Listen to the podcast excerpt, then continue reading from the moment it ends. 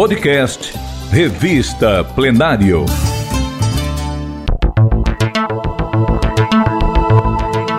Ouça agora a reportagem A Arte de Prever o Tempo, texto publicado pela Revista Plenário na edição de fevereiro, março e abril de 2011, com narração de Didio Lopes.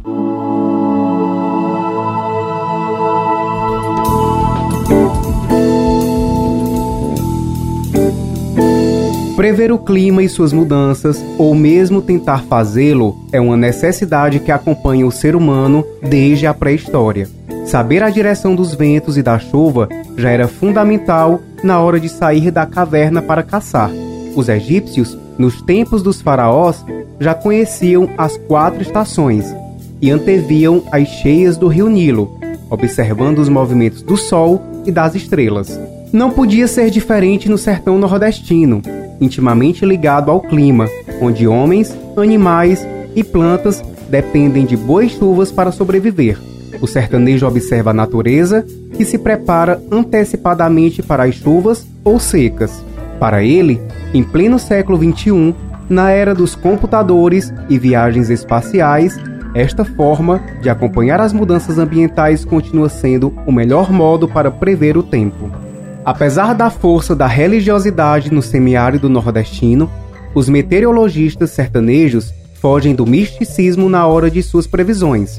Para saber se vem chuva ou não, eles apenas acompanham o movimento dos animais e plantas da caatinga, adaptados pela evolução para antever e assim se preparar para grandes enchentes ou longas estiagens.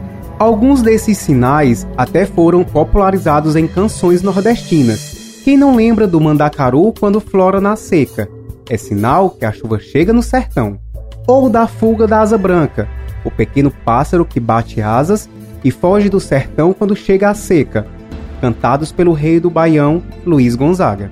Os profetas não adivinham, eles fazem previsões a partir da observação da natureza, mas é claro que a natureza às vezes engana, diz o comerciante João Soares, presidente do Instituto de Culturas e Violas do Sertão Central e um dos organizadores do Encontro dos Profetas da Chuva, realizado todos os anos em janeiro em Quixadá. A confiança é tanta que o comerciante de material agrícola aguarda o diagnóstico dos profetas para comprar mercadoria para as suas lojas. O aposentado Erasmo Barreira, um dos profetas de Quixadá, diz que as profecias têm mais de 300 anos. Isso vem do tempo dos índios. Ele conta que em 1957, quando tinha 10 anos, estava no mato e ouviu o pai dizer que quando a Maria de Barro faz a casa com a boca para baixo é porque não vai chover. Papai previu a seca de 1958, afirma. Além da fêmea do João de Barro, ele observa outras alterações na natureza na preparação para a chegada das chuvas. Quando as formigas botam o bagaço para fora da toca, é sinal de bom inverno. Elas estão descarregando a dispensa para pegar mais comida, avisa o sertanejo. A professora Maria de Lourdes Leite, de 73 anos, a primeira profetisa da chuva a participar do encontro, é exemplo de tradição de gerações. Ela conta que o pai e o avô já faziam previsões e lembra que antes profecia era coisa de homem. Seu marido não acreditava, mas depois que ela acertou a enchente de 1974 e ele perdeu toda a safra, passou a confiar. Já o radialista Ribamar Lima faz suas previsões olhando para o céu, onde busca mudanças a partir do equinócio de setembro, que marca o início da primavera no hemisfério sul. Aprendi com meu pai que quando a primeira lua cheia de janeiro nasce vermelha e sem barra, ou seja, sem nuvens, o ano é seco, diz Ribamar, que não gosta de ser chamado de profeta. Os profetas não agradam a todos. Quem não acredita nas profecias lembra que em 2010 a maioria dos profetas da chuva previu muita chuva, mas tivemos um ano de seca. Mas quem nunca foi dormir depois de ouvir na TV aquela previsão de final de semana de sol, bom para pegar uma praia, e acordou no domingo com aquele toró? Entre cientistas, a descrença nas previsões dos profetas da chuva é ainda maior. A assessoria de imprensa da Fundação Cearense de Meteorologia, a FUNSEMI, informou que a direção do órgão não fala sobre as profecias. São crendices e manifestações culturais. Nós fazemos pesquisas científicas, disse o assessor Guto Castro Neto. Já outros cientistas preferem levar a sério a meteorologia popular.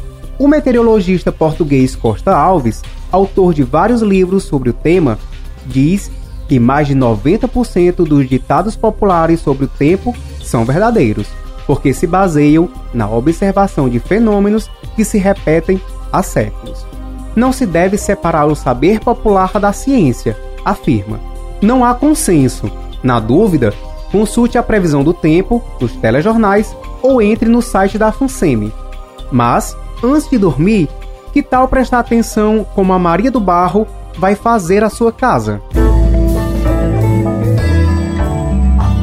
Você ouviu a reportagem A Arte de Prever o Tempo, texto publicado pela revista Plenário na edição de fevereiro, março e abril de 2011, com narração de Didio Lopes.